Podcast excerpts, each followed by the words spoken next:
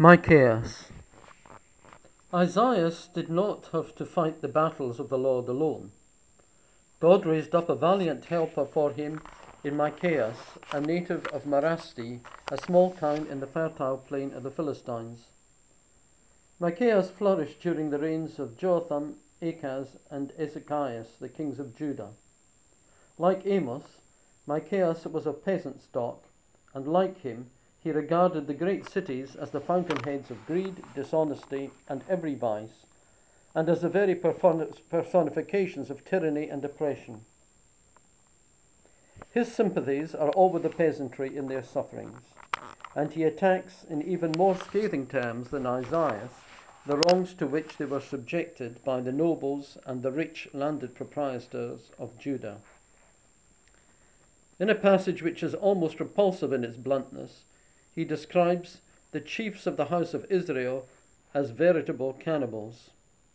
"Hear, O ye princes of Jacob, and ye chiefs of the house of Israel. Is it not your part to know judgment?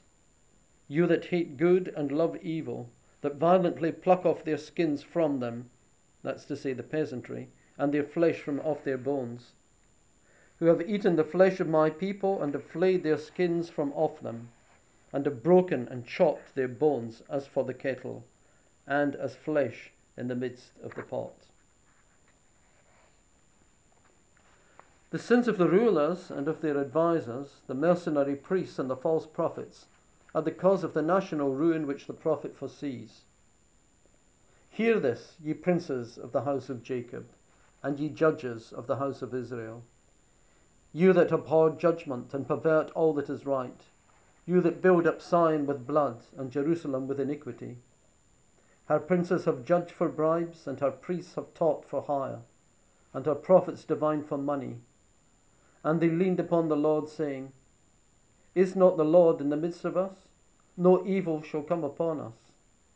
Therefore, because of you, Zion shall be ploughed as a field, and Jerusalem shall be as a heap of stones, and the mountain of the temple as the high places of the forest. For behold, the Lord will come forth out of his place, and he will come down and will tread upon the high places of the earth, and the mountain shall be melted under him, and the valley shall be cleft, as wax before the fire, and as waters that run down a steep place." Through the misconduct of their leaders, the whole people have become corrupted. In the second part of his prophecy, Micaeus addresses himself to the entire nation. Not a good man can be found in it. "Woe is me, for I am become as one that gleaneth in autumn the grapes of the vintage. There is no cluster to eat, my soul desireth the first ripe figs. The holy man is perished out of the earth, and there is none upright among men. They all lie in wait for blood, every one hunteth his brother to death. He that is best among them is as a briar, and he that is righteous as the thorn of the hedge. Believe not a friend, and trust not in a prince. Keep the doors of thy mouth from her that sleepeth in thy bosom. For the son dishonoureth the father, and the daughter riseth up against her mother. The daughter-in-law against her mother-in-law, and a man's enemies are they of his own household. But I will look towards the Lord, I will wait for God my Saviour, my God will hear me." God himself arises as the accuser of his people, expostulating with them for their ingratitude. "Let the mountains hear the judgment of the Lord, and the strong foundations of the earth. For the Lord will enter into judgment with his people, and he will plead against Israel. O my people, what have I done to thee, or in what have I molested thee? Answer thou me. For I brought thee up out of the land of Egypt, and delivered thee out of the house of slaves, and I set before thy face Moses and Aaron and Mary." The people admit their sins and inquire of the prophet how God can be propitiated. Will thousands of sacrifices, will even a man's firstborn son be sufficient to satisfy his demands? The prophet gives the answer, I will show thee, O man, what is good, and what the Lord requireth of thee, verily to do judgment, and to love mercy, and to walk solicitous with thy God.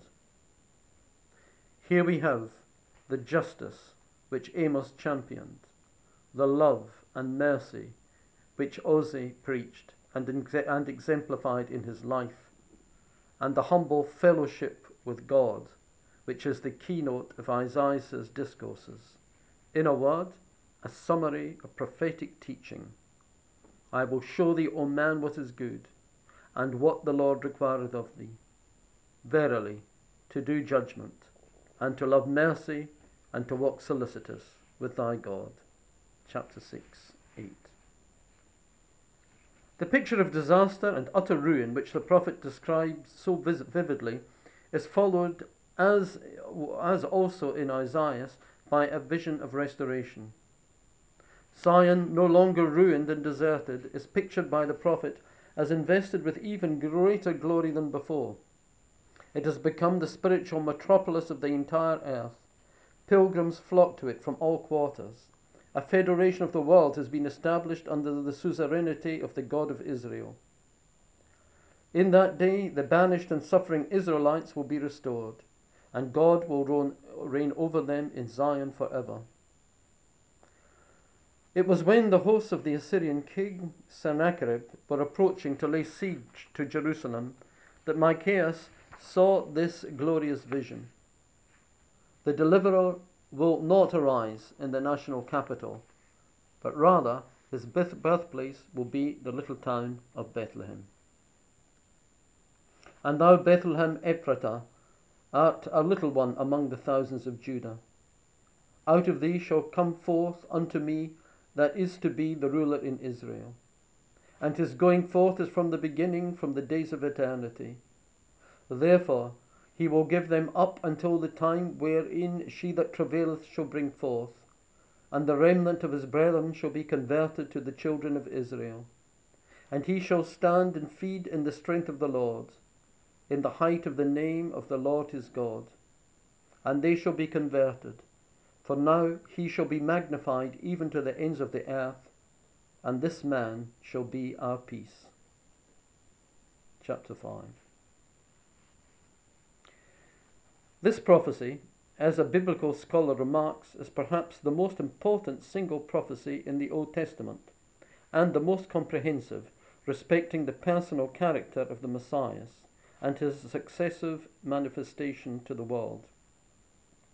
It carefully distinguishes his miraculous human birth of the Virgin from his eternal generation, foretells the rejection of the Israelites for a season, their final restoration, and the universal peace destined to prevail throughout the world. Having thus been privileged to see the glories of the Messianic kingdom, it is no wonder that Micheas ends his prophecy with a clear note of triumph, with a canticle of faith in the mercy of the Lord. Who is a God like to thee, who takest away iniquity, and passest by the sin of the remnant of thy inheritance?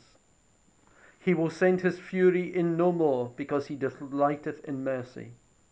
He will turn again and have mercy upon us. He will put away our iniquities, and he will cast all our sins into the bottom of the sea. Thou wilt perform the truth to Jacob, the mercy to Abraham, which thou hast sworn to our fathers from the days of old. Chapter seven. Micheas must have been, must have had a deep and lasting impression on his contemporaries. Evidence of this is afforded by the book of Jeremiah, chapter twenty-six.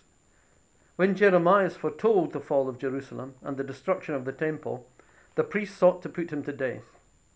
But some of the chiefs of the people intervened on his behalf, recalling how a hundred years before Micheas had also prophesied against the city and the sanctuary and had suffered no evil. Micheas of Marasti, they said, was a prophet in the days of Ezekias king of Judah, and he spoke to all the people of Judah, saying, Thus saith the Lord of hosts, Zion shall be ploughed like a field, and Jerusalem shall be a heap of stones. Did Ezekias king of Judah and all Judah condemn him to death? Did they not fear the Lord, and beseeched the face of the Lord, and the Lord repented of the evil that he had spoken against them. This telling appeal to Micaeus saved the life of Jeremiah.